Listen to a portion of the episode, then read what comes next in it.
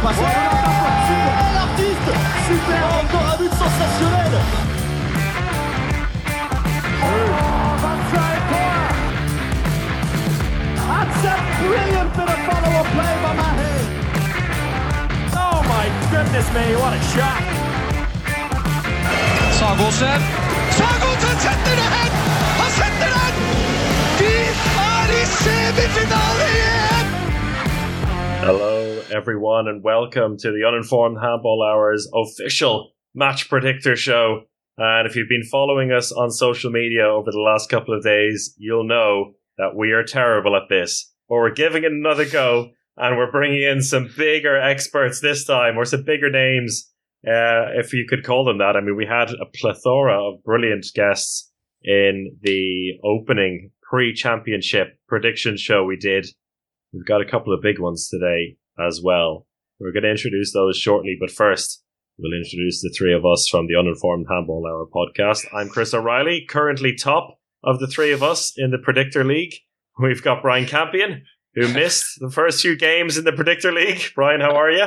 I'm good, I'm good. I thought that wasn't going to come up in the conversation, but you brought it up straight away, Chris. Thanks very much. I had to go straight in there. And, well, you've, you've talked about it enough on the podcast over the last few days. And we've got the middleman, Alex Kula. She did seem to be having a streak early in the competition, but much like Hungary's hopes, have fallen at the final hurdle early on in the group or in the championship. I definitely stepped on the line in the last couple of rounds and uh, missed a couple of penalties and t- taken some ridiculous shots. Uh, which means that I'm only twenty-four points ahead of Brian, uh, uh, who missed seven games. So uh, I need to get my ass in gear for the for the main round. Oh, well, maybe we'll learn a thing or two over the next hour or so with the guests we've got coming on. We're going to cover both of the main round groups. We're bringing a guest to talk about some of the key teams and the key storylines we've experienced over the last few days. And after we've heard from them, we're going to give the predictions for the main round matches. And all of that is in aid of the match predictor competition on the Home of Handball app, which if you haven't got already, well, there's a chance you still might be able to catch Brian. It's only, uh, if you only got only missed a few matches, uh, you can you can pick it up now in the main round. Or if you've already got the app and you're playing the match predictor, You'll able you'll be able to see on our social media and also later on in the stream the link to go to to join the league, because even if you've not joined the league yet, you can hop in at any time. I made myself feel better by joining the E H F Media one yesterday, and I'm up to second place in that one already, so happy days. Uh, behind one E H F journalist, guess who that is? Guess who's top of the E H F Media one, Brian? Um, it's a man famous for his bad predictions. Bjorn Patson, no, really. It's Bjorn Patson. Bjorn wow. Patson is top of the table so far, which is very, very impressive. So, on to the, the guests who we're going to have later on. First up, in about ten to twelve minutes' time, covering Group one, we're going to have Rasmus Boysen, who is a Twitter handball champion, I think it's fair to call him, over the last few years. He plays professional handball for Fredericia in the Danish league, currently in third place and having an amazing season. And he's also commentating on some of the games for Danish T V two, so he's really doing it all. And uh, thankfully, he's managed to squeeze in a few minutes of his time to chat with us. He's a real friend of the podcast. And we're going to have a first-time guest for us then covering Group two. It's the legendary Stefan Kretschmar with over two hundred international appearances for Germany. Uh, European silver medal and Olympic silver medal to his name. Champions League title as well with S C Magdeburg. He's also commentating on sport deutschland dot t v. So two really interesting and knowledgeable guests here to set us straight later on. But before we go into them, maybe we can look back at some of the interesting stories from the last few days. And I think it would be amiss of us not to start with the drama in Budapest last night, and where the joint hosts, Hungary, were dumped out way too early and were left with twenty thousand Hungarian fans in a state of shock. Alex, what did you make of that game? I joined the twenty thousand fans in a state of shock. Uh, I really thought that no matter what, Hungary would, would just get through it. But it was a game that they should have won. Um, even at the end, as I referred to in our introduction, they made three absolutely ridiculous mistakes um, with the game on the line. The first of which is a penalty missed by Dominic Mate, then a fast break where Boko stepped on the line. Then they got a ch- another chance. They got another chance with twenty-five seconds left and at least seal a draw, which may have seen them progress to the main round. And Mate Lekai, who has been an absolute force at this championship, a, a real leader for this team, he took a shot with twenty-five seconds left, jump shot over the Icelandic defence that was easily saved by Gustafsson.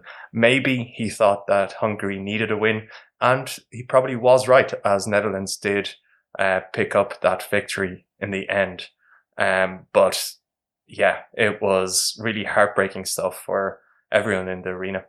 I think the, the key thing to that is, as you said, they had so many glorious chances towards the end. And those three in particular, on reflection, if they'd managed to score them, they would have had the two-goal victory they needed to guarantee that they'd go through to the main round. In the end, weren't able to put any of them away. I was watching some of the highlights again this morning, and that final shot as well from Mate Lekai, with thirty seconds left on the clock, it just like, uh, I mean, Paul uh, Paul Bray said it all in the commentary on E H F T V, where he said, "What are you doing?" It was one of those rare moments where he just broke out of neutrality and just pure, purely like, what are you actually doing? And the look on Lekai's face as well, they did a close-up of him shortly afterwards where he went as pale as a ghost. And I think it dawned on him that, uh, yes, he actually made that decision. Uh, really hard to fathom. I know you were in Bratislava at the time, Brian, covering the other games, but did you have a chance to to witness any of it, or, or what did you make of the whole experience of uh, Budapest being disappointed and both hosts in the end being knocked out in the first round? Yeah, I mean, especially the game last night between Iceland and Hungary, I was really glad that I was not Icelandic or Hungarian, because there was so many points in the match where if I was either nationality, I think I would have been ripping my hair out if I had hair. Um, but uh, the, there was one point, there was one moment when I really thought it was it was done and dusted. It was that's when Bjarki Elíasson stepped up to take that penalty, and he and then he missed that penalty. And the Hungarian keepers were notorious for not saving penalties the whole tournament, and then all of a sudden they're pulling off penalty saves.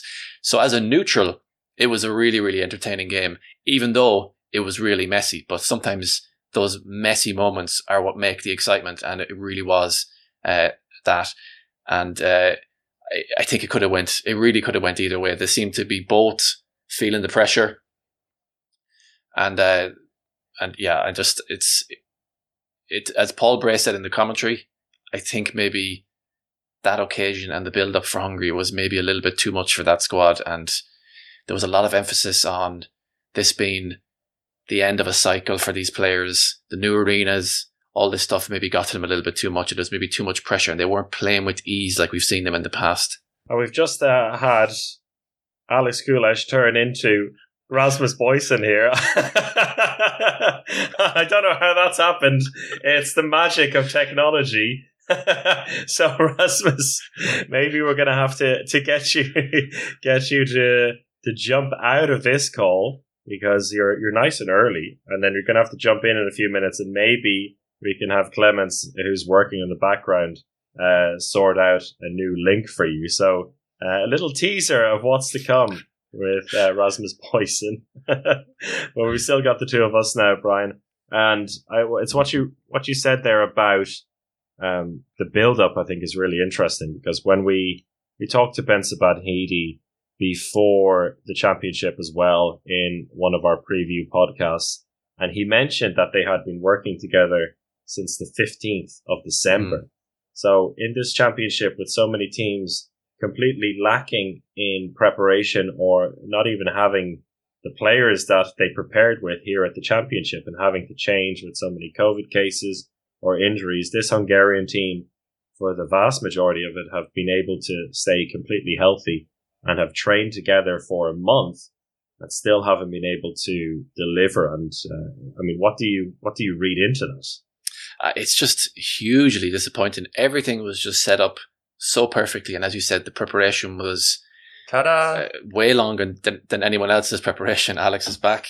But yeah, from your when you morphed into uh, Rasmus Boysen there for a few minutes, uh, it was a beautiful experience. Really, I, uh, I felt how it, I felt how it was to be a good handball player for a little while. My all my dreams came true head, for a couple of minutes. Your, your head must be full of stats at the moment. But uh, sorry, just just to get Alex up to speed. Now, we were talking about the fact that Hungary had managed to avoid any kind of absences and had been working together for a month leading up to this. And, and Brian was giving his take on that. Yeah, I was just saying that, I mean, the, the everything was lined up for success for them. And yeah, I, I, I just think they maybe maybe didn't have the personalities that was needed, apart from maybe Mate Lekai at, at some moments in the games where for people to stand up and kind of take responsibility. I think they kind of did wilt to a certain extent, and they really didn't look like the Hungary team from the World Championship of the past. And uh, yeah, it's just it's it's it's it's a really it's a really really tough lesson for them. But I hope from here on out it will be a, a bit of a new start. And maybe a last point on that to say that I think one thing we haven't considered is that uh, Benson Van Heede was not at full strength Um, in this group stage. So they lost him in the first game. So uh, they lost him kind of uh, half halfway through the first half, um, which I think made a big difference in that game against the Netherlands. They didn't have them for Portugal, um, but they did manage to squeeze that one, that, that one out. And then he came back in for the last game and still performed really well, but waned a little bit. And in the past, uh, especially in the last European Championship, Benson Van Heede Um, was the player that they went to in key situations. So when it is close, when it's a one-goal game, the ball got to Benza, and they didn't have that option uh, for key stages during the group stage. So that's a real pity. Yeah, I mean, it's um, well, it's a result in the end that, like, as neutrals, I don't think any of us wanted to see in the end, because at a championship like this, you always want to to see the host, particularly a host nation like this, when they're able to pack out an arena like that to to come in and, and stay in the tournament as long as possible, because uh, the atmosphere they generated over the last few days was amazing. But as we alluded to at the start, they had their chances and they blew it, so we can't dwell on that for too much longer, and instead we're going to focus on some of the teams that are there. And with that, we're going to bring in Rasmus Boysen as Rasmus Boysen, not as Alex Kulesh this time. And I introduced them at the top of the show. I'm going to introduce them again. Rasmus Boysen, who is a hero for all handball people on Twitter, a professional player with Fredericia in Denmark, who are having a stormer. They're pulling off in Netherlands here. They're in third place in the Danish league at the moment.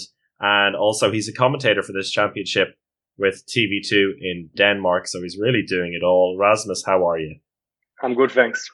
So, Rasmus, um, I think uh, probably a good a place to start is you could tell us maybe your prediction before the Euro. What was it? The same as your guys. No, I, I had uh, Hungary to go for the silver medals. So it's the same as, as every predictions before a championship for me. So uh, nothing new there. So you had, was it Denmark, Hungary, and who was who was your third place again? Uh, Sweden. Sweden. So apart from second spot, would you stick to first and third place for the moment? It changes every second, right? Uh, I thought maybe some days ago that Germany had a had a chance to go to the semifinals, and now I heard uh, I heard just uh, three new positive cases, and it's just so so difficult to to predict anything. Uh, but of course, I'll stick with Denmark. I I think.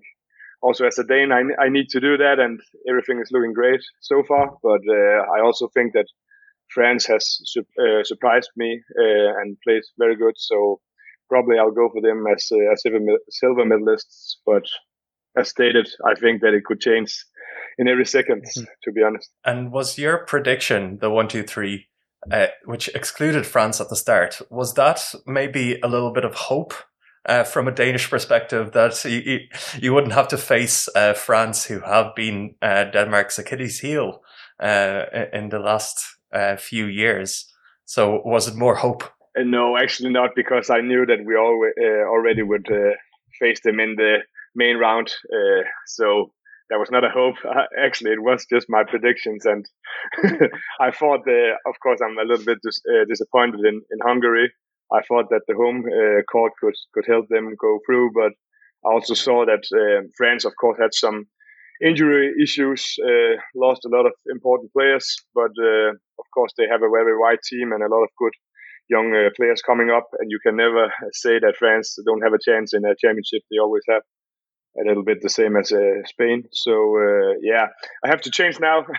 and uh, uh, we, we'll see. Uh, the most important for me, of course, is that Denmark will, will win the, the medal, uh, this uh, gold medal in the end. We will talk a lot more about Denmark. And interestingly enough, from the podcast perspective, we haven't actually talked about Denmark yet because there's not much to talk about. There's, we'll have enough time for them later in the championship, I think. But now that we're coming into the main round, Uh, I think it is particularly interesting to talk about them. But as a whole, I want to get your perspective on what we've seen on the court. How like, how has it differed to what you expected? I mean, some of the results have been a surprise. Maybe that itself is not much of a surprise. But what have you noticed about this championship in terms of the style of play and the way the teams have played that has uh, stood out for you and, and been a particular interest for you?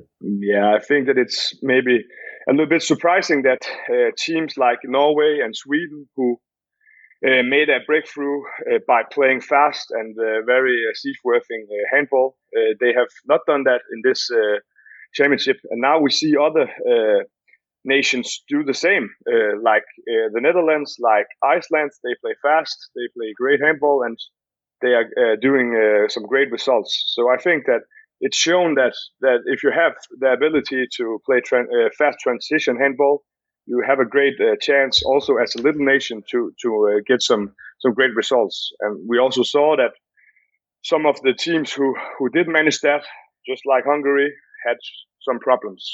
So fast and attractive handball is also very good at championships, I guess.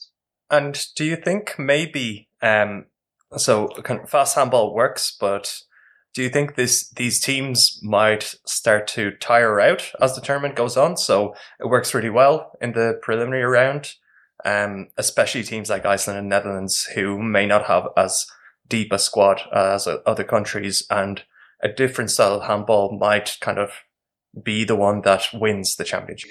I guess so. Uh, when it comes to the Netherlands, yeah, I think the, the problem will be that they don't have enough players. They already looked a little bit tired, I guess, against Portugal. I actually think that Iceland has a very uh, wide team with a lot of good players, uh, especially offensively, I guess. So uh, historically, we see we've seen a lot of times that Iceland, when going to the main round, they they'll have some problems. Uh, maybe this could be the year, but they'll have a very tough uh, first match in the main round against Denmark. Uh, I think they'll lose that, and then we'll see uh, how it how it goes on. But but yeah, of course, um, also with all those COVID Uh, cases, it will be uh, something very um, important that you got a wide team, that you got a lot of players who can, who could, who, who could support uh, your team. Uh, and we saw that Denmark in the final match, also the same with Spain, had the opportunity to get a lot of playing time for some of the not that good uh, players uh, who hadn't played that much. So I, I think that that could be the case when we see match seven and uh, six and seven and so on. So of course it's. It will be more difficult to play this fast kind of handball throughout the tournament, I guess. I'd just like to come back to to what you said there about Norway and Sweden. And you, as a professional handball player, it, that style of handball that got them to got them their success over the last few t- tournaments, is that style of handball kind of, is there a limit to to it in, within a certain group, that a certain group can only play like that fast for that long, and then you kind of almost get burnt out? Do you see a little bit of burnout maybe with with Sweden and Norway? Mm, it's a difficult question, I guess. Uh, I think they have the players to play that uh, kind of handball. Uh, of course, Norway, they have lost uh, Jørgen Johannesson and, and Magnus Röth, uh, and they both have uh, very good strength in these uh, transitions uh, type of play. So that's, of course, difficult for them now to, to play the same same kind of handball. Uh, but, yeah, of course, I think they could go on with that type of handball. I, I still think they have the, the types uh, you need to play this kind of handball. Because, uh, of course, I think that other uh, nations, they'll have some problems with, with doing the same things, like some of the Balkans team, and they don't, they just don't have the, the types. Uh, but uh, I think the Scandinavian teams have everything it takes to play this power handball, I, I would say. Now, let's, uh, for the viewers at home, take a look at the Group one standings as they are. All of these teams take one game with them into the main round, and that leaves us on three teams with two points. That's Denmark, France, and Iceland, while the Netherlands, Croatia, and Montenegro begin on zero. Four games each into the main round, so it leaves things very much wide open. And uh, I think it's a it's a good thing you mentioned the Denmark-Iceland game, Rasmus, because it feels like, particularly to me, that the, the Denmark-Iceland and the Iceland-France games are going to be really, really key here. Uh, maybe an obvious thing to say, seeing as they're the three teams on two points, but uh, with two spots in the semi-finals to go for, and that being on the very first day. What do you think uh, of Denmark's championship so far? They have had a, on paper at least, a fairly comfortable ride, but what have you made of them? Yeah, it has actually been like some of the other championships uh, in the past. To be honest, it's, it has been very, very easy for Denmark uh, in this group phase. Uh, Actually, maybe just too easy. And now they get like a very, very important match against Iceland, as mentioned. Uh, it will be be fun and exciting to see uh, when when playing against a, a much better team than than the ones they, they faced in the group phase. Uh, it's it's just like it's it's just too good for Denmark right now, right? No COVID cases, uh, no injuries. Mathias Kissel just announced that. that he should be ready for the next matches, uh, of course, very, very important. And and when he was out, uh, Niklas Kirkeløkke came in, made nine goals uh, in a row. Now, and yeah, so it's very, very difficult for me to say uh, something bad about this team. Uh, a thing that's been talked about in, in the Danish media could be that Rasmus Lauge, who played a very, very good test match against Norway, uh, haven't uh, looked like... Uh, Not that good uh, anymore offensively. He had played uh, okay, but but it looked like he, he need more time to um, to play with uh, Mikkel Hansen and and Mathias Kissel, uh, like to to adapt to that kind of handball, and, and that could be something um, could be a challenge against Iceland. Also, of course, we played against them in the last Euros, and uh, Lauge had a very bad game uh, at that time and and lost uh, a very narrow win for Iceland. So it's of course possible for Denmark to to lose against Iceland, because I think when, when Iceland play uh, at the top of the, their level, they could uh, win against every team in in the main round, and, and they have had a had good run right now. Uh, but to find something bad to say about Denmark, I think it's very difficult at the moment, to be honest. A, a common opinion that I've seen a couple of times uh, over the last week has been that um, even a Denmark two team or a B team for Denmark would probably make it to the semi-final of the European Championship. Do you do you share that opinion? I think it's difficult to share that opinion, to be honest. It's maybe a little bit uh, disrespectful. Uh, of course, Denmark has uh, have a lot of good players and so on, but you also need to have respect for the other teams. Uh, so I don't share that uh, opinion, to be honest. You talked there about Kirkeløkke impressing you. Um, Was there anyone else in the Danish squad that you maybe had an unexpectedly good performance that you were particularly impressed with? Uh, I actually think that everyone made good impressions at the moment. Uh, Magnus Saustrup, he, he has been amazing once again and just uh, continued the level he, he has showed uh, at uh, S C Magdeburg this season. So, uh, who have been uh, greater than I expected. I actually I had some uh, doubts about uh, Mikkel Hansen, who uh, who had problems in Paris Saint-Germain in the uh, before the championship, didn't play that much, but I think that he had stand out and played very, very good. So uh, maybe him. Yeah, that's it's so interesting with Mikkel Hansen, because it seems like he has been uh, in a periphery role with P S G for the last couple of years. He hasn't performed at his best level, but at these championship, he just comes out and tears it up. It's it's incredible to see him raise his level so much. Uh, why do you think that is? Uh, why does he raise the level so much for Denmark compared to uh, the domestic leagues? I actually think it's quite na- natural because he, he plays very fast in the Danish team, and uh, with the Paris Saint-Germain, it's very individually. It suits, it just suits him better in the in the in the Danish team uh, because we play faster in Denmark than than it's uh, it's done in, in Paris Saint-Germain. Because I think uh, Paris Saint-Germain, of course, plays great, but it, it's much more individually, and it had become better with the. with the signing of uh, Luc Steins, but it's still another type of uh, playing. Yeah, definitely. And I, I think while Mikkel Hansen himself is not the fastest in the world, but his he might have the fastest brain in the world. So if you have uh, six other lightning fast players running around you, uh, Mikkel will make the right decision nine out of ten times. Yeah, exactly. And and he just needs someone who can who can create this type of uh, playing like fast uh, paced handball, and then he can choose the right things. So uh, totally agree. Can we take a look at the other teams? We have Montenegro, who you already uh, dispatched with from a Danish point of view, and, and it's hard to hard to imagine them being uh, real candidates in here. Um, the Croatian team, I think, is a particularly interesting one. They had a, a tough start to the group. They've gone through about forty players already uh, to find the, the players they want in the squad at the moment. But as one of the uh, commenters in the chat mentioned, they seem to be really enjoying this uh, us against the world mentality and a difficult situation. I think it says a lot about this team that they can bring in players from out of nowhere and integrate them straight away. Do you think they can be a danger in this group? I don't see them as a contender to go to the semifinal, but I think on the day they can probably beat some of the other teams. Uh, yeah, they have had a lot of problems with uh, COVID, uh, COVID nineteen, and several players are out, uh, and it's just very, very difficult. But I think obviously the Dutch has been a story for most people as kind of like the, the fairy tale, fairy tale story of, of the event. I, I mean, it's a silly question, but it's obviously a massive surprise for you too, no? Yeah, of course. Uh, I think they they did well at the last Euros, and, and they have some top players uh, in Paris Saint-Germain, Luc Steins and Kai Smits, of course, in, in Magdeburg. Uh, but to see them uh, go through in a group with, with Iceland, with Portugal, and with the home team, Hungary, I didn't see that one coming. But as we mentioned before, I think it will be, be difficult for them uh, throughout the tournament because they play with...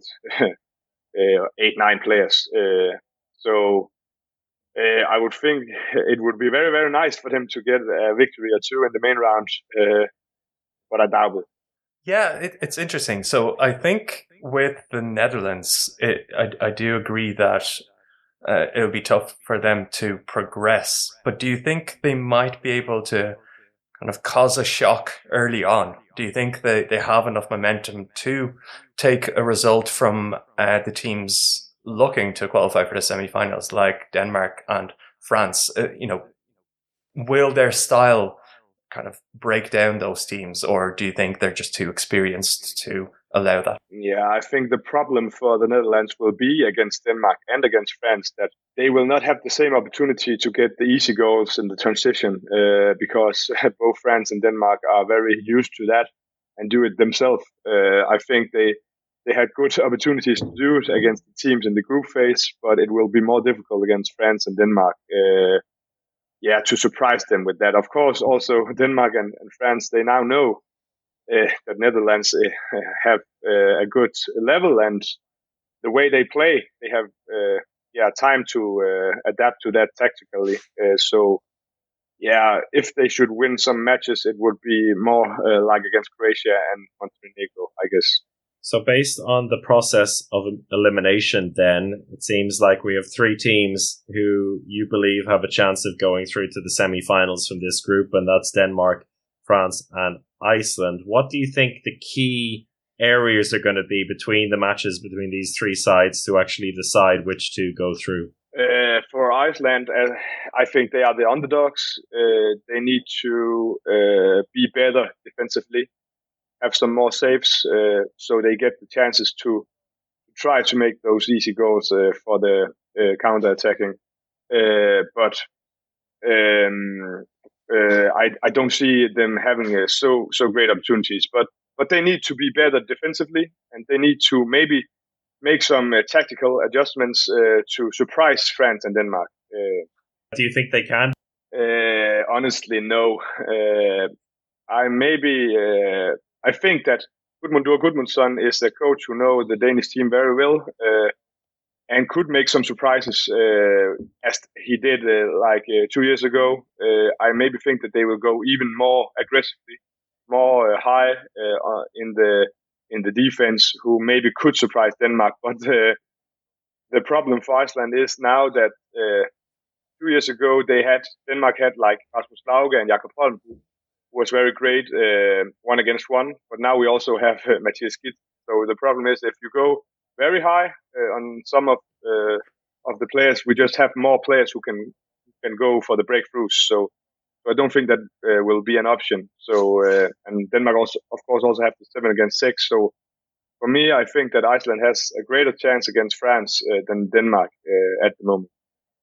It's a similar question to one I asked you earlier about Denmark, but let's maybe open it up to the, this group in general, because I think you're a very good person to, for keeping your eye on uh, budding talent and uh, some names that wouldn't be uh, big names just yet. So just from this group, are there any players that really stood out to you that you really enjoyed watching and developed throughout the tournament?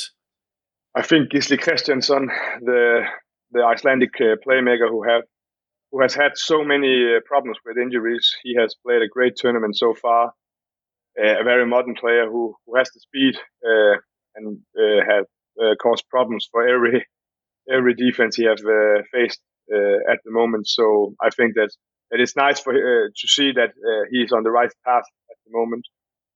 Uh, and then I would have loved to to set Karl Conan in France, but of course he's infected right now. But I've been very very uh, impressed by the level he have shown, uh, he has shown at the at the uh, European Championship. So, and uh, then I think that uh, Branko Vujovic for Montenegro has played very well.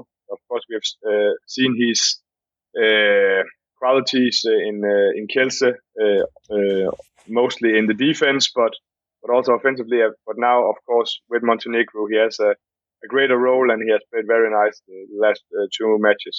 Uh, And then I also have to mention uh, Tin Lucin uh, for Croatia.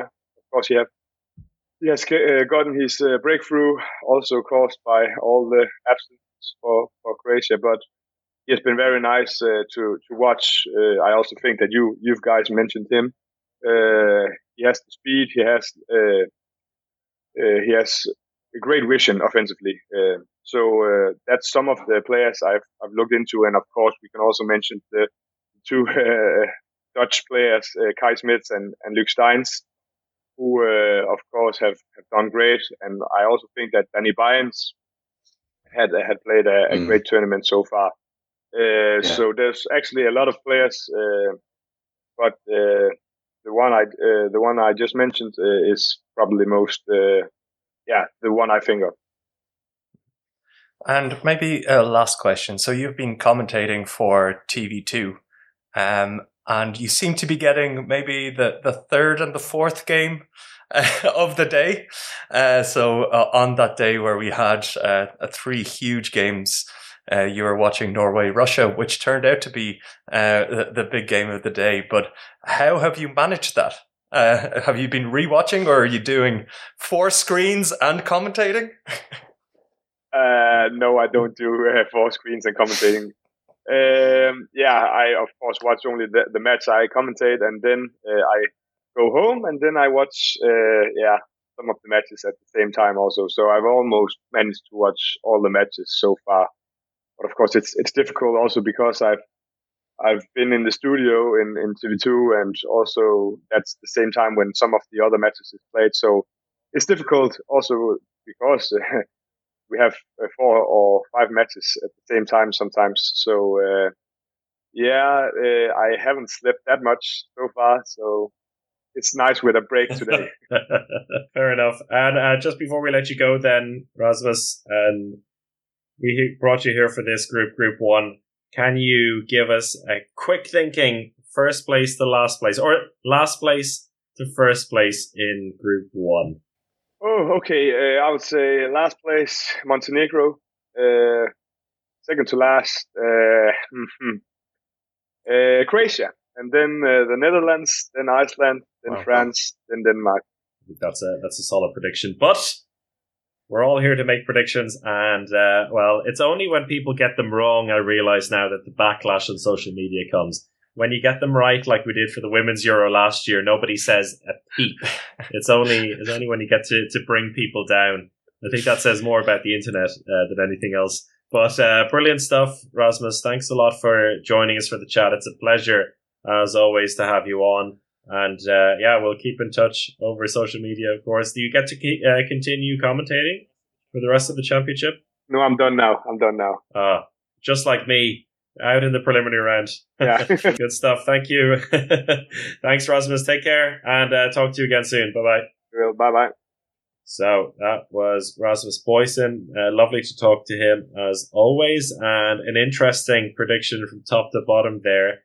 And uh, we'll go into our own predictions shortly, but now we're going to Statman Kulesh for a look at what has stood out for the teams in Group one. Yeah, I've, I've had a look through um, some of the stats from the preliminary round and picked out some uh, tasty ones for us to chew over. And I think there's just one stat that completely stands out and everyone should be aware of, and that is the historic performance that we've seen from Kai Smits. Not only is he just He's averaging ten point seven goals uh, in this tournament per game. But to realize just how historic it is, um, we have to say that he actually broke the record for the amount of goals in the first three games of a championship with thirty-two, actually smashing the previous record of uh, thirty. So um, really historic stuff from Kai Smits. The question is, do you think that he'll actually be able to keep going at this pace, at the pace that Netherlands play in the main round, and still keep scoring goals? What What do you think about that? Yeah, it's a, it's a tough one. Rasmus put it well there when he was saying that um, you know, teams, particularly like Denmark and France, will be expecting what the Dutch will bring. I think in particular they'll know what Luc Steins will offer, but they definitely will know about Kai Smits at this stage. Would be ignorant not to. And it's not just from his performances at this championship, but his performances over the last few years as a whole. I think either way, he, he can always find his way through to goal. Whether he'll be scoring an average of just over ten goals a game, I don't think so. But he definitely, over the next four games, uh, will have a very good opportunity to make himself the top scorer overall. Uh, I think that's a nice target for him. I don't know if he actually thinks so much about uh, his own personal goal tally. I think for any player at that level, it's not really important. He's just doing what he can, and his role in the team is to finish off chances like that. So I'm not sure if he'll be able to continue at that pace, but that's not the important thing for him and this Dutch team. What's also really funny is that he has been an absolute bomber by nature. Goals only. He only has three assists in the championship. So there are thirty-two goals and three assists. Uh, so pretty uh, individual stuff from um, Kai Smits in, in the rounds of four so far. Just some additional stats. I've got two for France.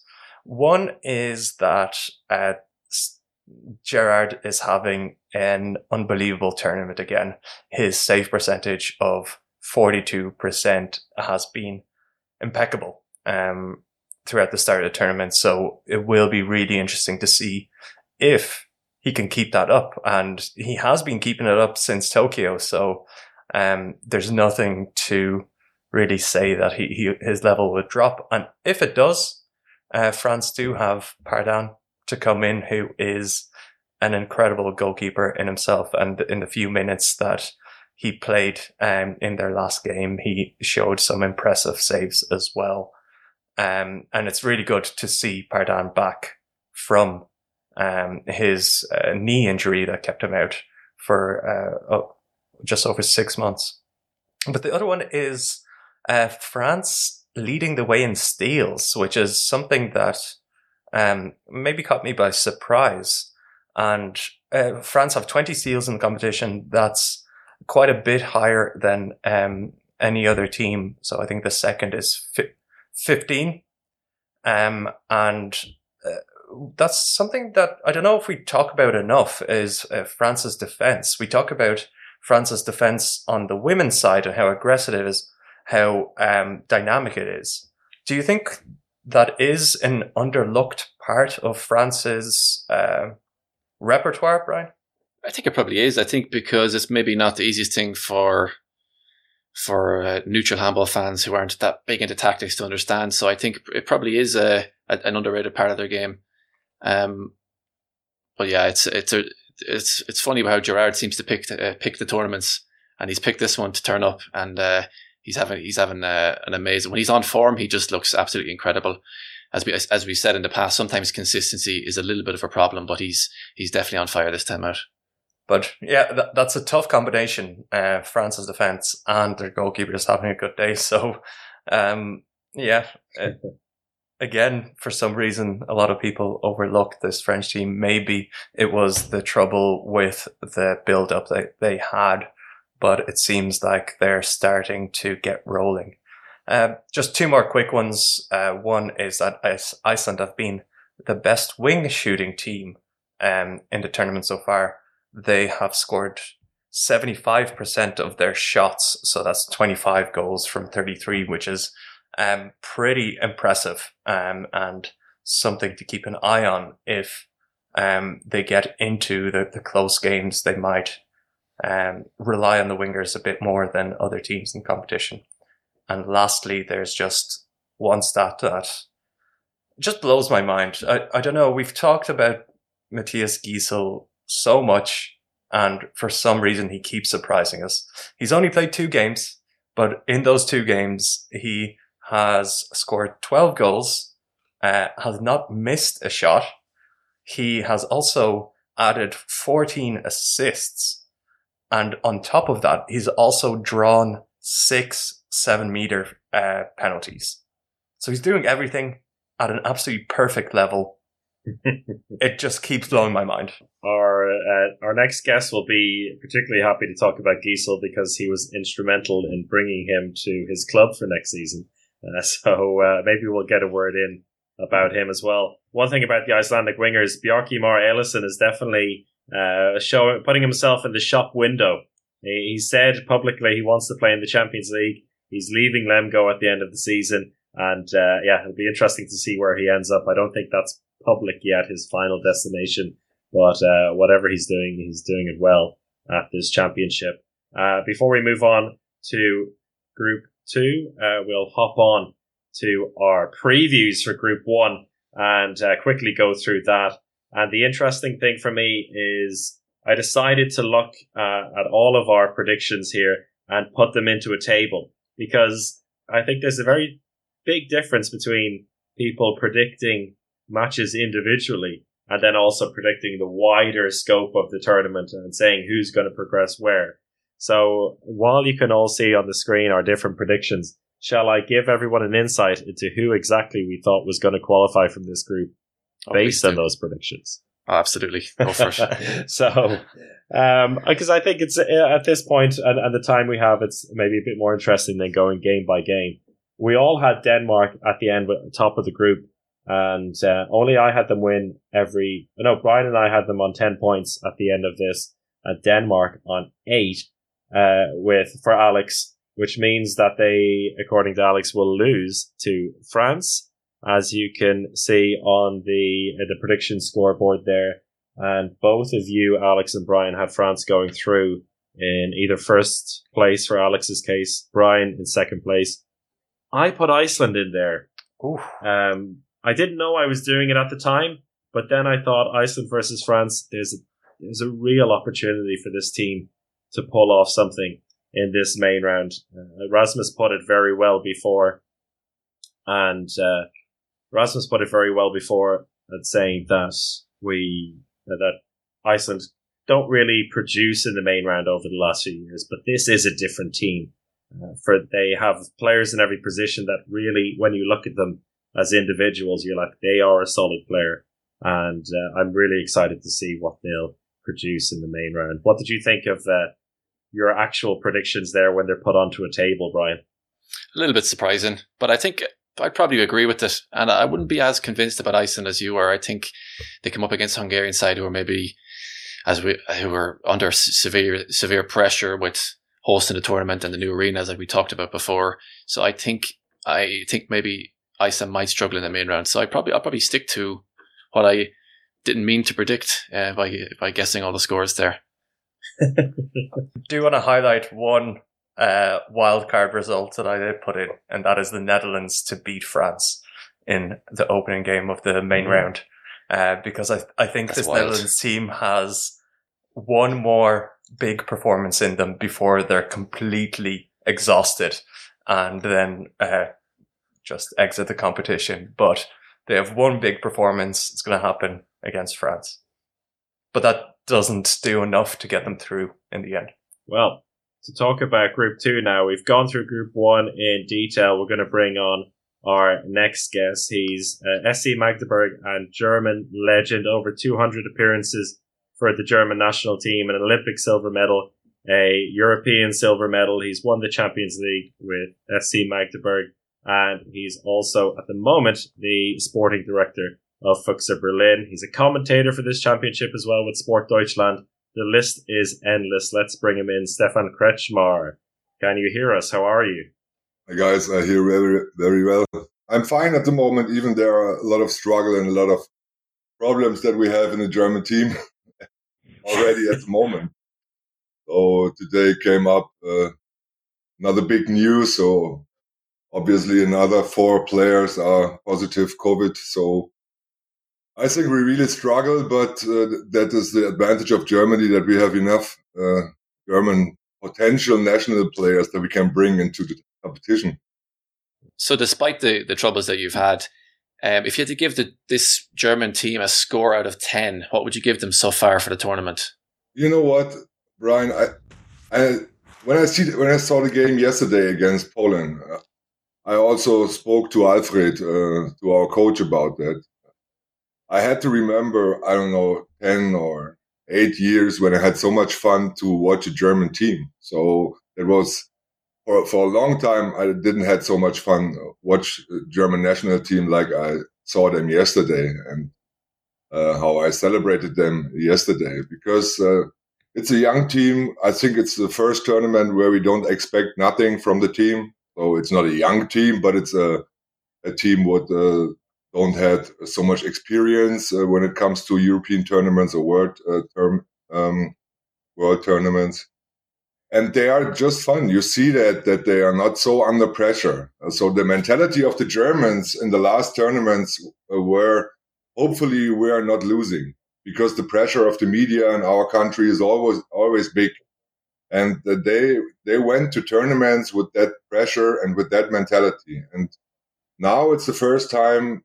They cannot lose, so they can just win. So nobody expects something from them. And that's the way how they are playing. I think the mentality fit us a bit more to our country and to our team, uh, even though I, I know that we have seven hundred fifty thousand handball players in Germany and we always have high expectations. But uh, but they play really good. I also like the way how they play, how they defend, and how they stick together as a team. So you also see that it's team sport now, and that uh, it doesn't matter which uh, which player you you talk. Everybody said that there is a great team spirit and a great atmosphere in the team, and they all have fun together. There is no big superstar, so everybody knows his role. Everybody feels important, and that is uh, quite secret of the team now. I give it. I give them the seven point three. So my number is seventy-three, so seven point three would be the... So the way that you describe this team, uh, does it draw any parallels with the the bad boys of, of a couple of years ago? um, where, it, again, it was a, a team that surprised. So do you see that parallel? Uh, Alex, the, that's a good uh, question. And, and everybody discussed that parallel in, in Germany. So everybody said, okay, that's the same like twenty sixteen uh, when we won the European Championship. Could be, but when you do that, then you put pressure on the team again, because then you then you raise the expectations, and then you say, okay, you have to be like the European champions twenty sixteen. Um, it could be, but honestly, we have to say uh, the pre-round was not that difficult. Um, they were tough, Belarus and uh, also the Polish team.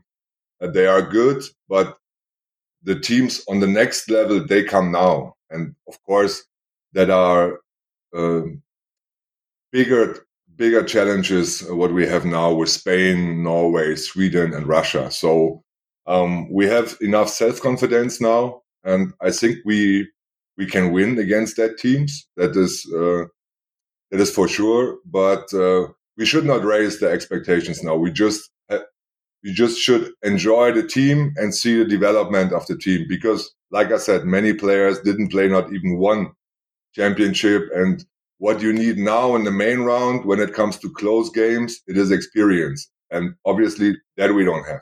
It's a very good point, and one of the main comparisons for non-Germans, so people outside of the German handball community, is that there are players coming into the squad now that people aren't so familiar with, and as you said, are lacking that experience. Can you give us a a bit of an insight into some of the younger, newer players that have really impressed you in these opening days uh, from the from the outside of the squad?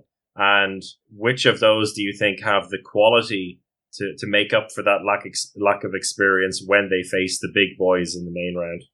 I told before the tournament that we don't, we will not have that one player or the two players uh, who step up in the tournament. I When I when I have to speak about the tournament before, I had to say that in every game there are different players who have a coming out.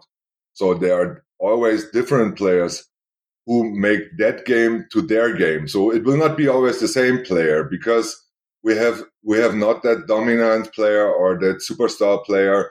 So every player will do will pick a game and will make that game to his game. So yesterday it was obviously Julian Köster. He is a twenty-one-year-old guy from the second league from Gummersbach in Germany. So probably nobody knows him in world handball, but he is a really good guy, talented guy. He is an amazing defender on a, a three two one defense. Um, with his two meters, he is like a small Duvniak, and he can defend there very well. So he is a good guy. We have a thirty-two-year talent, Christoph Steinert. he, he is not a, he, it does feel like that, yeah. He is not a talent anymore, but he is a, a newcomer, so he never played a tournament. Uh, but he is a good guy because of character and mentality. He is not such a talented, extraordinary Magnusson or Gitzel, but he is a mentality monster, and he brings that chemistry from his mentality to the team. So we have good wings.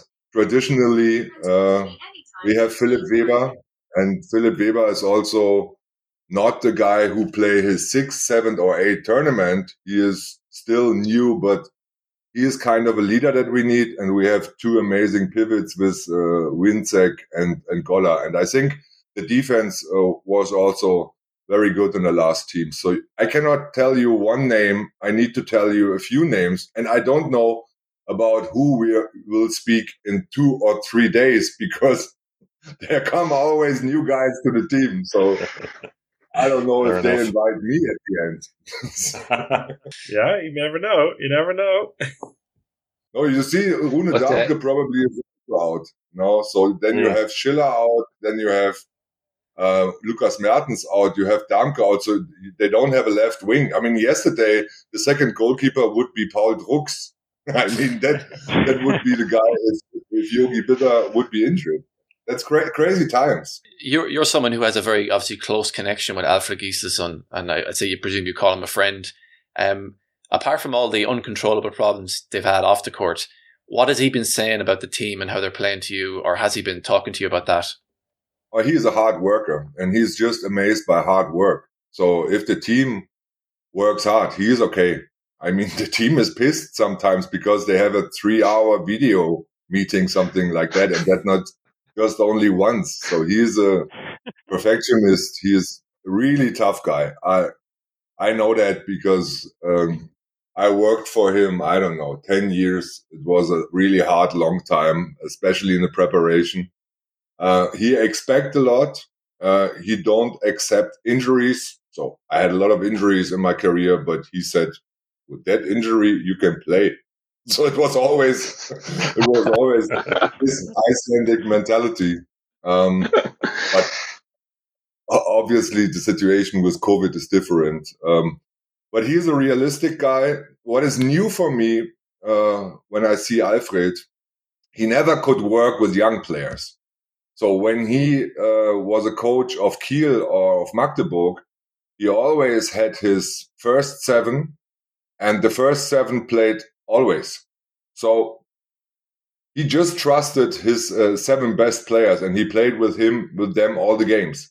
And now uh, I see a transformation um, in him, that he also changed the team, and he bring young players to the table, and he trusts them. So he gets older, and obviously he gets a little bit wiser, and he trusts now young players. And that is the difference between him now and him five, six years ago. Moving a little bit into the wider group and sticking with the coaching topic. Um, so Russia have been a bit of a surprise in this championship, and uh, their coach, Velimir Petkovic, is someone uh, you're familiar with uh, quite a lot from his time in Fuchs Berlin. Um, have you seen his style kind of come into Russia and actually drive this Russian team?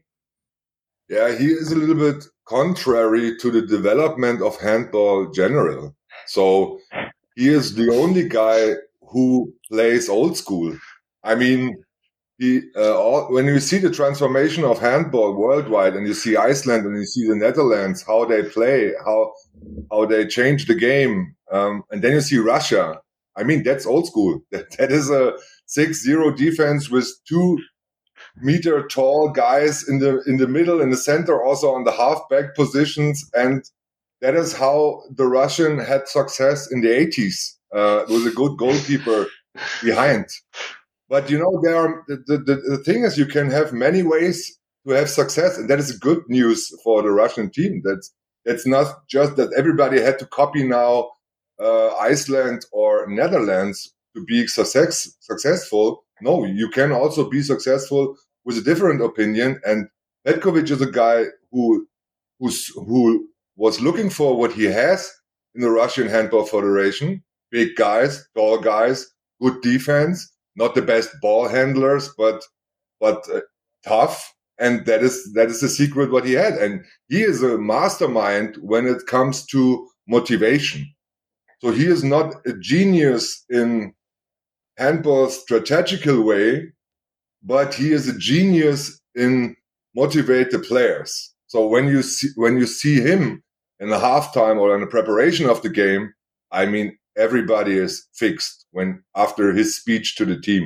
Everybody is motivated on the maximum. So he really can get through you with his speech, and that is what he is doing. He is a psychological mastermind. He's an old school guy, and I really like the Russians, how they defend with all the heart. I, I didn't see a Russian team uh, for a long time who put all the heart uh, on the field, what they have. Uh, so I really like them, how they play, how they fight. And they have Chitnikov as a strategical um, mastermind. Unfortunately, unfortunately, Kozorotov is out now with the COVID nineteen uh, infection, and that is a problem uh, for the Russians uh, in the main round, that they lost him and Shishkarev.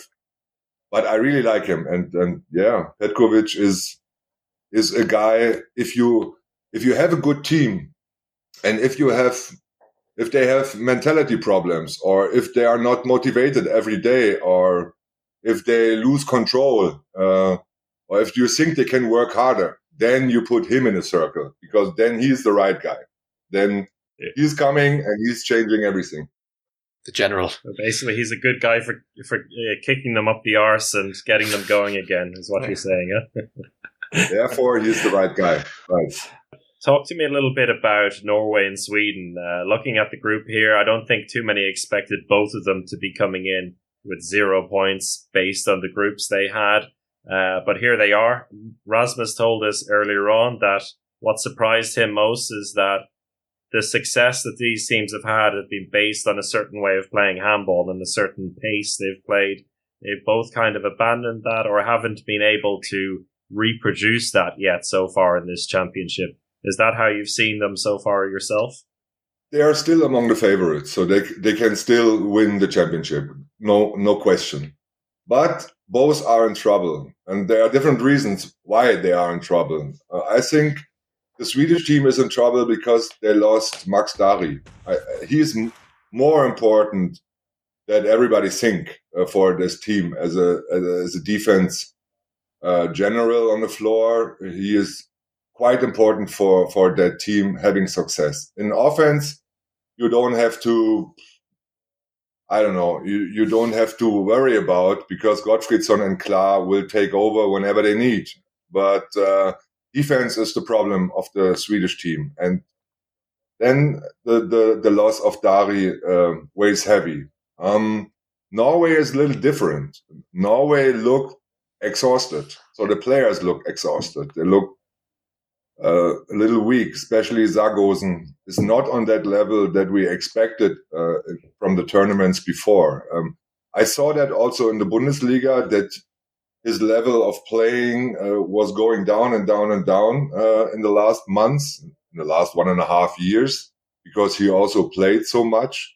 And there's so much pressure on his shoulders. I'm not sure if he can handle that in, in that age. So um, they lost Röth and and Gerard. And they are two really important players for them uh, when it comes to their whole playing system, how they change, how they get rest for the other players. And without them, they are not on the same level like they were in the tournaments before. So I think the losses uh, of that important players also affect strong teams and strong nations like Norway and Sweden. And you see now that they fight handball. They they don't play handball anymore, or it looks not so easy anymore. They have to fight hard for the results. And that is a difference uh, that them in that tournament than to the previous tournaments. So they still have amazing players. If the if you look at the squad of Sweden, I mean that's one of the best squads in the world. Even also if you th- think about the future of that nation, what players come up and will come up in the next years. Uh, but the defense is the key. They have to control the defense, and they have to s- establish the defense again uh, to win a medal on the tournament. And Norway, I expected that that they are not so good this this tournament. Uh, so because, yeah, they, they look a little exhausted. It's interesting there what you said about uh, Sagosen. I'd just like to ask you slightly off topic, but um, we'll come back to the Euro in a second. Do you think, because you've been through the ringer yourself as a top uh, professional handball player in, in the Bundesliga for so many years, do you think a move away from the Bundesliga for Sagosen is the right move for him to maybe gain back a bit of that power again? It's a good question. Um, At first, if you want to become World Handball handball Player of the Year, that is not the right move. So he will not uh, get the trophy of World Handball Player of the Year as an individual award when he goes back to Norway. That is not possible for him. So personal um, uh, success should not be his first target, uh, in my opinion. But it is his hometown, and he had the opportunity to build something up in his hometown. And as I know, they put a lot of pressure on him because they said, if you don't come, we don't pay the money. So they make it, they made it personal. So they put it personal on him. So the whole project will not work if Sagosen will not come. So he was the first stone of that, that project. And if you put that pressure on a twenty-five year old guy, who had to make the decision if a club with Champions League ambition exists or not. I mean, that's not fair. That's, that's, that's really not fair. So then it was not really a decision for him. So he had to make that. uh, in order that Norway want to get a competitor. Um, but it is it is nice for him to come home, and uh, also for the other players, because look how many injuries Röth had, or how hard the Bundesliga is. Uh, and they decide to go home to have probably two strong games against Elverum a year, and hopefully, and that's not sure when, playing Champions League. And of course, for your body and for everything, uh, it's better to play in Kolstad because you can recover from everything. Uh, it is not that tough like uh, you play in the Bundesliga. So that is a, a clear yes for Sagosen. But you know what? I was a professional handball player. I always prefer to play Bundesliga because that is the biggest competition uh, with with the, the biggest opponents every weekend. And and you play sold-out arenas every weekend. Unfortunately, they are the last two years not. But uh, I like the competition always. And uh, I can also understand guys who struggle with many injuries or who are thirty-two, thirty-three years old, who want to extend their career a little and make another decision and go to another country. So you have to take, uh, you have to speak always with the players who made the decisions. It's always different, and you have to respect the decision. I mean, uh, finally, uh, Brian, when you can build up a Champions League team with a lot of ambitions in your home country, you have to try that. I mean, that is that is a re- real opportunity. And maybe talking about a a new star that has come in and really uh, lit the handball world on fire, and that is Matthias Giesel. Um, and again, this tournament, uh, I don't know if you were already watching this, just how perfect of a tournament he's having already. Um, it looks like it, it will keep going. But my question is, uh, from a Fuchs Berlin uh, point of view, how the hell did you manage to convince him to come over to Berlin? Uh, I was the first guy, I think so, um, who who uh, who spoke with him, who wanted him. When you know, in in the whole handball world, I think I don't know how you think about that, but everybody is still doubtful about him. So there's still a rest of uh, being doubtful. Uh, can he? Can he hold that level? Can he manage the Bundesliga? Is he ready for that? Or is he still an upcoming star or something like that? So I heard so many questions about him. And I, I think all the clubs had, had also that doubts and, and they had that questions. And, and, and they were not sure if he can become a real leader or a real tough player. And, uh, I spoke with him the first time after Egypt. His, it was his first um, tournament for the Danish national team. And I was sure that I want him. And I told him that that I am sure that I want him. Uh, and we had a long conversation. We invited him also to Berlin. And we had a good evening. Uh, he was a really amazing guy. Um, and we have already three, four Danish players in the team, what helps a lot. Uh, I have to say. Also, when it came to the Olympics, before, before, because before the Olympics, we had no signed contract. So we were, we agreed, but uh, we had no signed contract. And then the Olympics starts. And then I, I asked the manager of him, what is about the contract, when he will sign? and, and the manager told me, uh, be cool. Uh, he don't want to sign the contract in a shitty hotel in Japan, so he will come back, and then we make an official press conference, and we will sign the contract then. And I, what the fuck? How how can I trust them? I mean, th- that is not that is not the easy situation. And I was nervous. I, I tell you, Alex, I, I and I was not sleeping the next fourteen days. So I was just nervous because I, di- I didn't have a signed contract. The manager told me, you can trust us. We made a decision. So then he played the first game Olympics, best player. He played the second game, best player. He played the third game, best player. And then he got he got M V P, finally. And that was the worst what can happen. So then And then every idiot on the planet knew that he will become a good player uh, after he got the M V P award uh, at the Olympics. And um, but he came then to Berlin one week later, uh, and he had uh, he told me, you know what? It is the same like with G O G and Aalborg in Denmark. He prefers to win with G O G against Aalborg than to play for Aalborg. So he is a, how can I say that? He is the, the underrated like, guy. An, uh, underdog. Yes. Yeah. The underdog guy. And and he said also he prefers to win with Fuchs Berlin something big than to join a big club now. So when, I can tell you, when he signed the contract in our office, uh, I saw the phone of the manager on the floor because the phone was charging. And I, I, I watched at the phone and I saw the names of the managers who call, who call, tried to call them in that situation. And I just, I, I just put my body in front of the phone like this. nobody, nobody can see that anymore.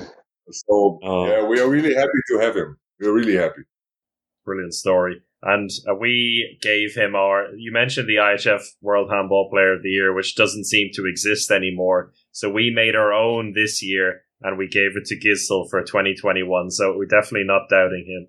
And yeah, brilliant story. And uh, well done getting him. I think that's, uh, that's safe to say. Um, we'll do one more round of questions. I know you've already been very generous with your time and uh, we don't want to hold you for too long.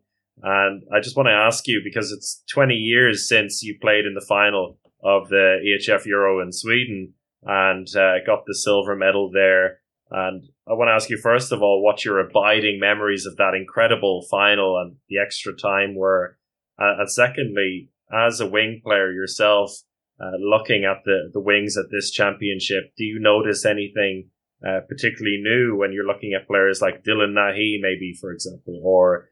Uh, we've had some fantastic wing performances at this championship, and, and what kind of players stand out for you?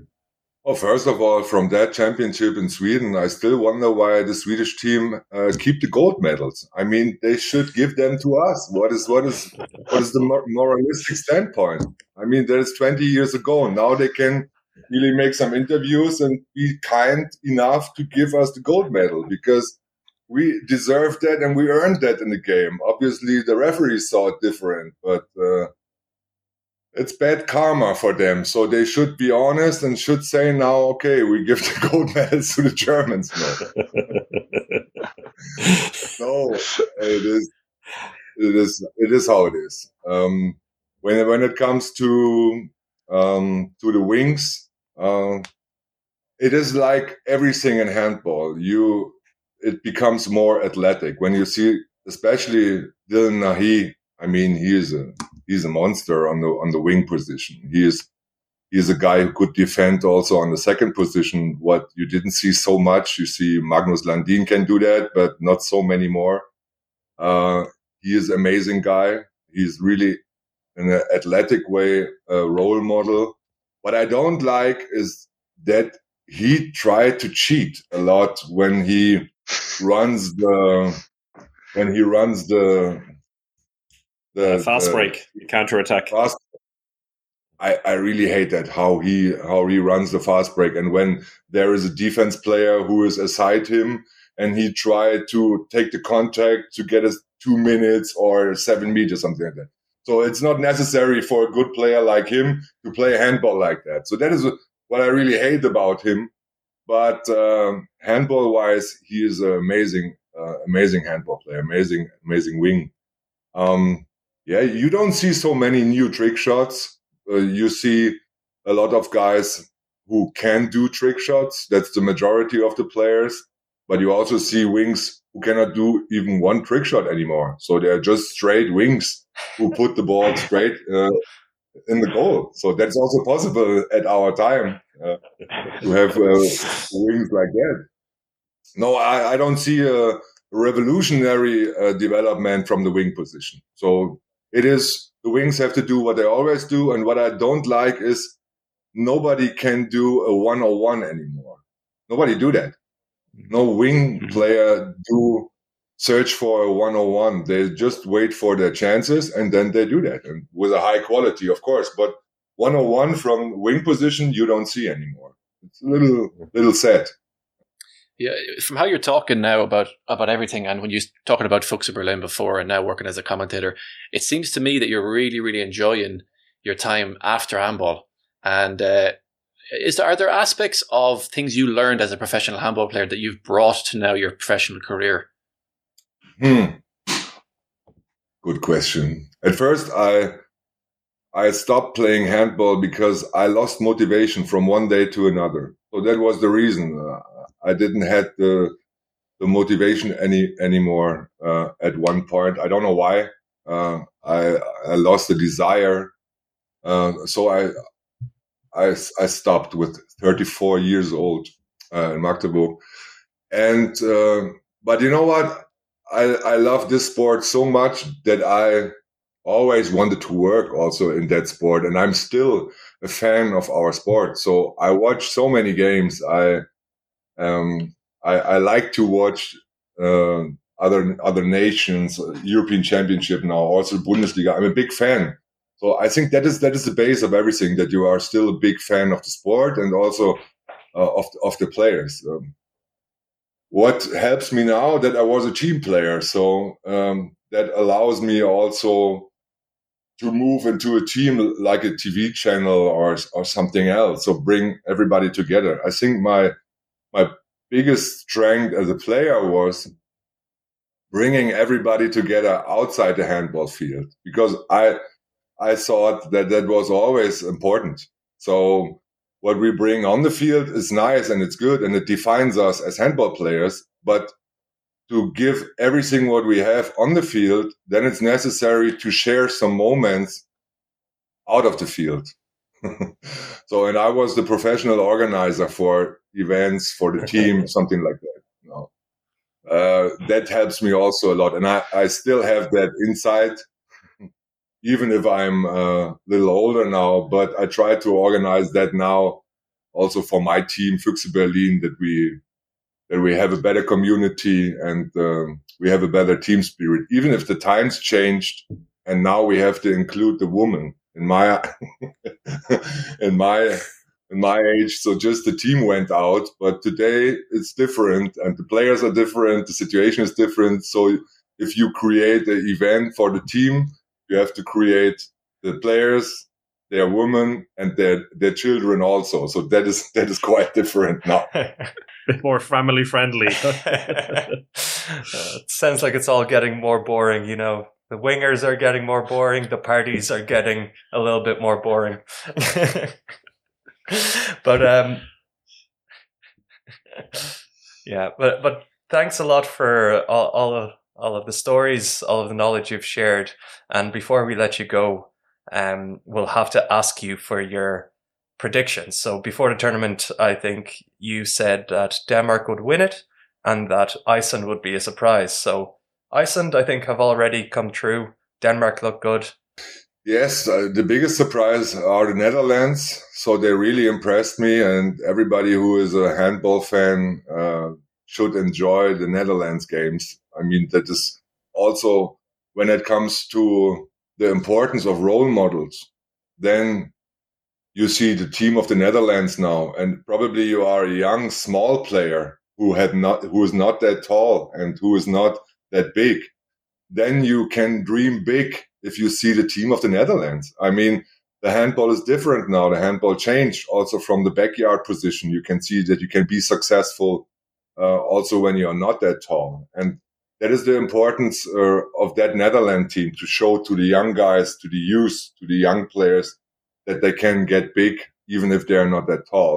So also they are like Magnusson or Christiansson. Um, they, they have that role model character now for, for, for a generation, for a few generations. I like that. I really like that. Um, so Iceland and the Netherlands are surprises, good surprises. Hungary is out. That is a bad surprise, but it's, it was the same group. So if you have good surprises, then you have also uh, have to have a disappointment. And Denmark is, what do we talk about Denmark? I mean, Denmark is the only nation beside Germany, even if they have ten COVID nineteen cases tomorrow, they can bring up a completely new squad on the same level, I think so. Uh, that is, I, either you want to be Nikolaj Jakobsen or Alfred Gislason. So I think if that is a national team with so many talent, uh, with so many good players, so amazing players, I think it is the big, um, the big, uh, the biggest team in the in world handball now with uh, so many superstars. Um, and I, uh, I said that uh, Niklas Landin will be the M V P. Um, so that is still my prediction that he will be the most valuable player of that tournament because he is honestly the, the strongest goalkeeper in the world. I don't know. Some of you said Benson Van Heede will be the M V P. Did I? Correct. Some yeah. of our guests did. I don't think any of us did, but uh, oh, I, I did. I did. Uh, I did. Yeah. Oh, did you, Brian? I okay. did. Yeah, I did. I didn't want to blame you for for that because honestly, he was also injured. I mean, that is that is not. Yeah, true. That's true. And honestly, everybody of us expected the Hungarians probably on the on the medal uh, uh, um, situation. So it is the biggest disappointment of that tournament so far. But of course, I'm still with Denmark, so I know their mentality, and that mentality also changed in the last twenty years. When I remember Denmark in the nineties, then Denmark was always a nation who lost control, and he was not that strong-minded when it comes to the tough time of the game, when it comes to the table. So then you you saw that Denmark really sucked uh, when it comes to the last minutes of the game. But they are completely different now. I, I mean, they are really the best team uh, in the world, and they deserve that. They so th- I think nobody can beat Denmark. I know in world handball there are games where they can lose also, so they are not unbeatable, but uh, they will get the trophy at the end. You had Germany in fifth place originally. Do you think they can sneak their way into the semifinals, or you think it's with everything that's happened, it's too much of an ask for them? I know, Chris, everything is possible, but everything. So this team can also lose all the four games. That all, also, that is possible. So, and we should not be disappointed. You know, that is Germany. Now we are on the peak. We are happy, and now we become the European champion, and the expectation rise and rise and rise. Yeah. And uh, we put more pressure on the team now. Uh, but you lose tomorrow against Spain, and every, everything goes down and down and down. And we are the worst team of the tournament. And so we should enjoy the team at the moment. And I really, I call me an expert, but I don't know what to expect uh, in the main round from our own team. I, I don't know what comes out.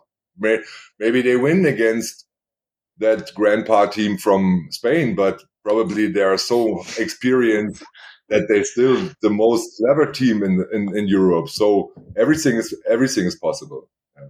Well, that's the, the crazy thing about this championship, and uh, we're all going to enjoy it over the next few days, that's for sure. Thanks a lot, Stefan Kretschmar, for joining us. A pleasure to talk to you, and enjoy the rest of the championship. You too, guys. Have fun. Take care. Take Bye-bye. Care. Bye. Brilliant stuff from Stefan.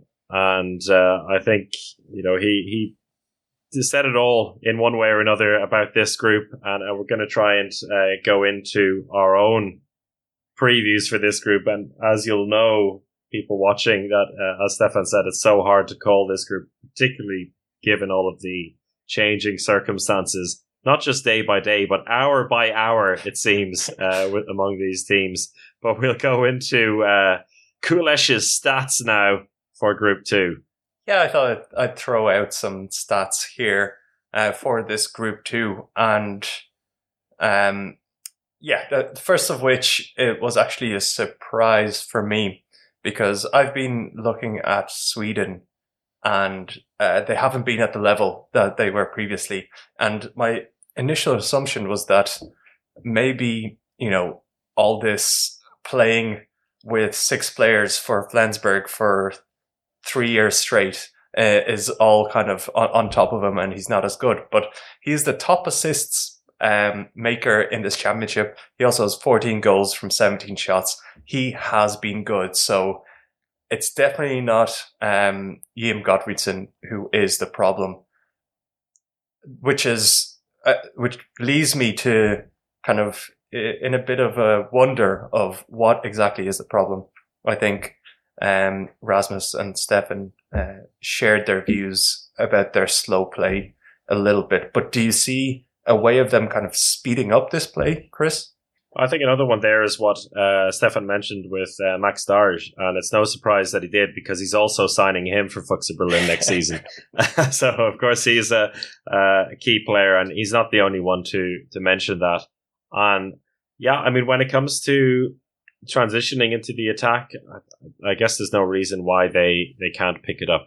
Um, they, like everyone else, did have uh, fragmented uh, preparation period, and, and maybe it's something to show that for for teams like this that are running on a certain type of uh, attacking play, that they do need more time than others to, to get into it. Another thing is that the Swedish team from the last year at the World Championship and at the Olympics were a bit of a surprise to everyone, and particularly if we think back to this time last year during the World Championship, the way they played caught everyone off guard, and maybe it's also a case that uh, teams are extra prepared for them uh, and are focusing on their own transition defense in order to stop Sweden doing what they do best. Yeah, I, I still have quite a lot of faith in them um, in this group, uh, I think, and we'll go into our predictions on that, but I do have them progressing uh, to the semi-final. Second stat there is Germany, and their absolutely incredible nine meter shooting. Um, so they've scored seventy percent of their nine meter shots, which is fourteen goals from twenty. So it's, it's not the highest level of shooting. As you can see, Norway have taken forty-seven nine meter shots. So Germany haven't been shooting, um, from the backcourt that much, but when they have, it's been incredibly successful. The average, I think, for the competition is somewhere between um, around the forty percent mark, so they're shooting twice as good as uh, any other team. And I'm not sure if that will continue. And uh, that may be why, uh, for me, Germany might not get through to that semi-final spot. But on Spain, um, Brian, so you've seen a lot of Spain um, in, in the first uh, group phase. And the stat I have there is that Spain um, have only conceded five seven meters across the three games, which is the lowest in the competition um, so far. It just speaks volumes to their defense and the way, you know, the famous defense and how that works in such a, a good way. They've only conceded um, eight minutes of, of suspensions. Um, again, a, a really low level. So it can, you know, how have Spain been able to do that while losing Viran Maroš, Brian? Well, I think, I mean, Spain's bread and butter is a really, really strong defense, fast attack, or fast break, sorry, and their wingers. And it's, it's not only Spain's A team. Spain also have this B team who have these these backup players who they can bring in, who they've brought in now. So the, tr- the tr- transition of of these new players coming to the team is very, very smooth. And I think that's probably been the key aspect, because they have this system that they use throughout the Spanish national teams. And it's it's it, it's like a blueprint they put on everything. And this, they trust that system. And even if they do miss one or two players, like Viran Maroš being a huge one, everyone knows the system, so the, the the period where you have to learn the whole new system is very, very short, or the adjustments they might have to make. So that's the thing that's, that Spain do really well, and how they've played so far has proven that, I think. Um, I mean, they're on the largest winning streak in the history of the competition with fifteen games now. That dates back to the E H F Euro in twenty eighteen. So they know what they're doing when they're playing this tournament. And I've been... Uh, we, we we did have some questions before in a, in our preview about them, but I've been impressed by them. I think, yeah, they were pushed a little bit by Bosnia-Herzegovina, but it was, it was, I think they were, they had a lot of new players on the court and they were kind of had their foot off the gas to a, to a certain extent. Um, but I'd be fairly confident that they'll, they'll do a number on Germany in that first game. And just an additional point on Spain is that their defense has been good, but their world-class goalkeepers have not been very world-class. Um, Perez de Vargas on twenty-two percent save and uh, Corrales on nineteen. So what I take from that is actually a positive. They've been able to uh, win easily and progress without yeah. their amazing goalkeepers, and they have another gear to go. So um, Spain, overlooked as always, dangerous as always, probably going to win the European Championship as always. All right, hold your hat. no, no, that's that's a bit looking too far forward. Um, some quick stats, and maybe then we'll just go on to the predictions. But um, I think uh, we've we've talked about this, how Norway are relying on their nine meter shot, and they've had forty-seven um, nine meter shots and scored twenty-one of them. Not a very good return um, overall. So it'll be interesting to see if they can uh, figure that out. And on top of that, they've only had ten breakthrough goals in the championship, which is a complete one eighty to where we see handball going right now, and that being the focus. The only team with more long distance shots is Russia. And uh, Stefan uh, went through why that might be the case of that old school style. They've taken fifty-two um, nine meter shots. So they're big bombers bombing away. Um, and lastly, um, Poland have five players with uh, more than two hours played of handball so far. Um, the only teams above that are Iceland with six players with two hours um, of handball played, and um, the Netherlands with seven players above two hours played. So these two, three, this these three teams have been very impressive so far, but they have really relied on their core crew. Do you think that they can keep going for at least a little while? Um, Chris or Brian, chip in to see which one of these teams, maybe between Poland, Netherlands and Iceland, has the most potential? Well, for me, it's Iceland, because I put them going through to the semi-final Fair. based on the predictions. Uh, I still, I still don't know. I still don't know how I did that, but uh, that's the joy of, of putting your predictions and actually seeing what they result in. Um, and based on the predictions I've made there, I actually see the the Poles not getting a single point wow. in the main round. So I think that says um, what I think of them going into this. Um, and actually, both of you guys have them down for one victory in the main round. So maybe they will struggle, but I, I think that is probably more to do with the opposition they're going to face uh, and, and the clash of styles. I just, when looking at the, the clash of styles here and looking at the way they played against Germany last night, that had me worried for their future in this competition. Yeah, absolutely. I, I had a lot of hype yes. after those first two games, but uh, I think it's been knocked off a bit against Germany. So out of all the scores there now, uh, do we have any do we have any hot takes? I'm looking at you, Alex. Anything, anything that you were putting your neck out there for? I think actually in this group, I I, I didn't quite have um as many hot takes. I've got one.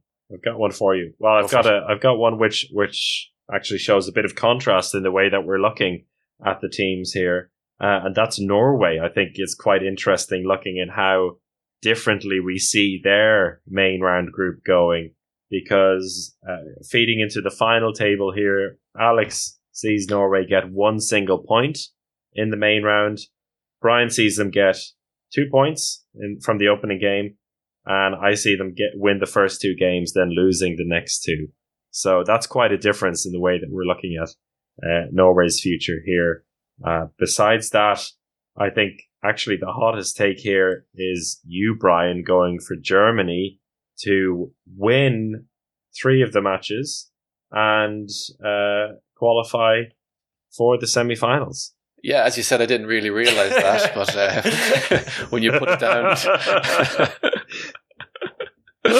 um, that might be a bit of a stretch. I'll be honest; uh, I'm not not so confident in that anymore. But look, I won't. Uh, I'll have to trust my my instinct, because it's been rock solid so far. Uh, as I said, seven hundred thirty-second place in the in the leaderboard, in the overall leaderboard, and then I think I'm thirty-first in the Handball Hour League, which of course you can still join if you want to get in now. You might still beat me, so uh, not, not be too hard.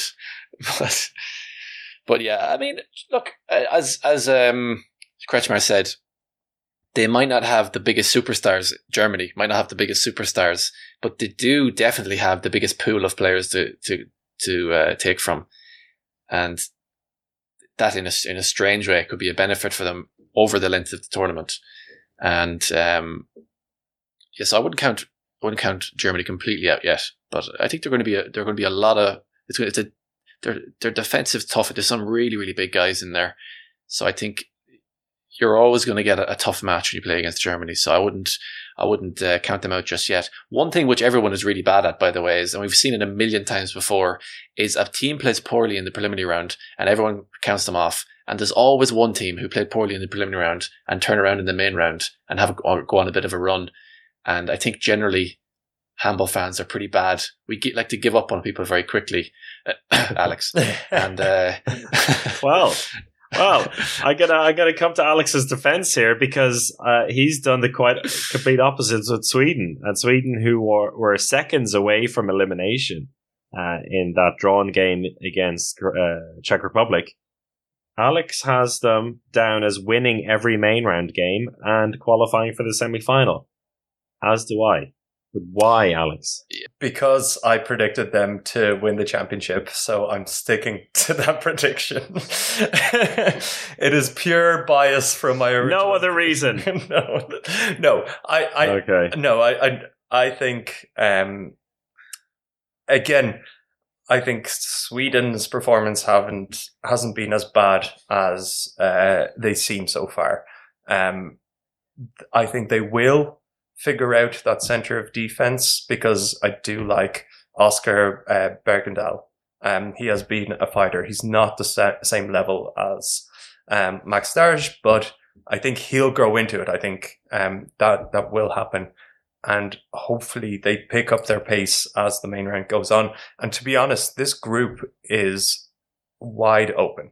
Um, I really, you know, you could flip any of these results and uh, they would look good, um, or look like they're right. And um, I'm just really excited for it. We also have Spain winning all the games and qualifying top of the group. All three of us, which means that's basically a death sentence for this Spanish team in the main round. I mean, if you want, if, if you want to know how it's not going to go, is something that everyone agrees on, and that seems to be that Spain are coming out of the depths of prediction hell into the semi-final. We'll see if that is the case or, or not. Uh, another wild prediction we have in the chat is from Starfish Robot, and saying that Germany beat Spain after being forced to use a non-goalkeeper in goal. Uh, Stefan Kretschmar mentioned Paul Drux there. Paul Drux apparently said he was disappointed that he didn't even get a chance to face a penalty uh, the other night against Poland.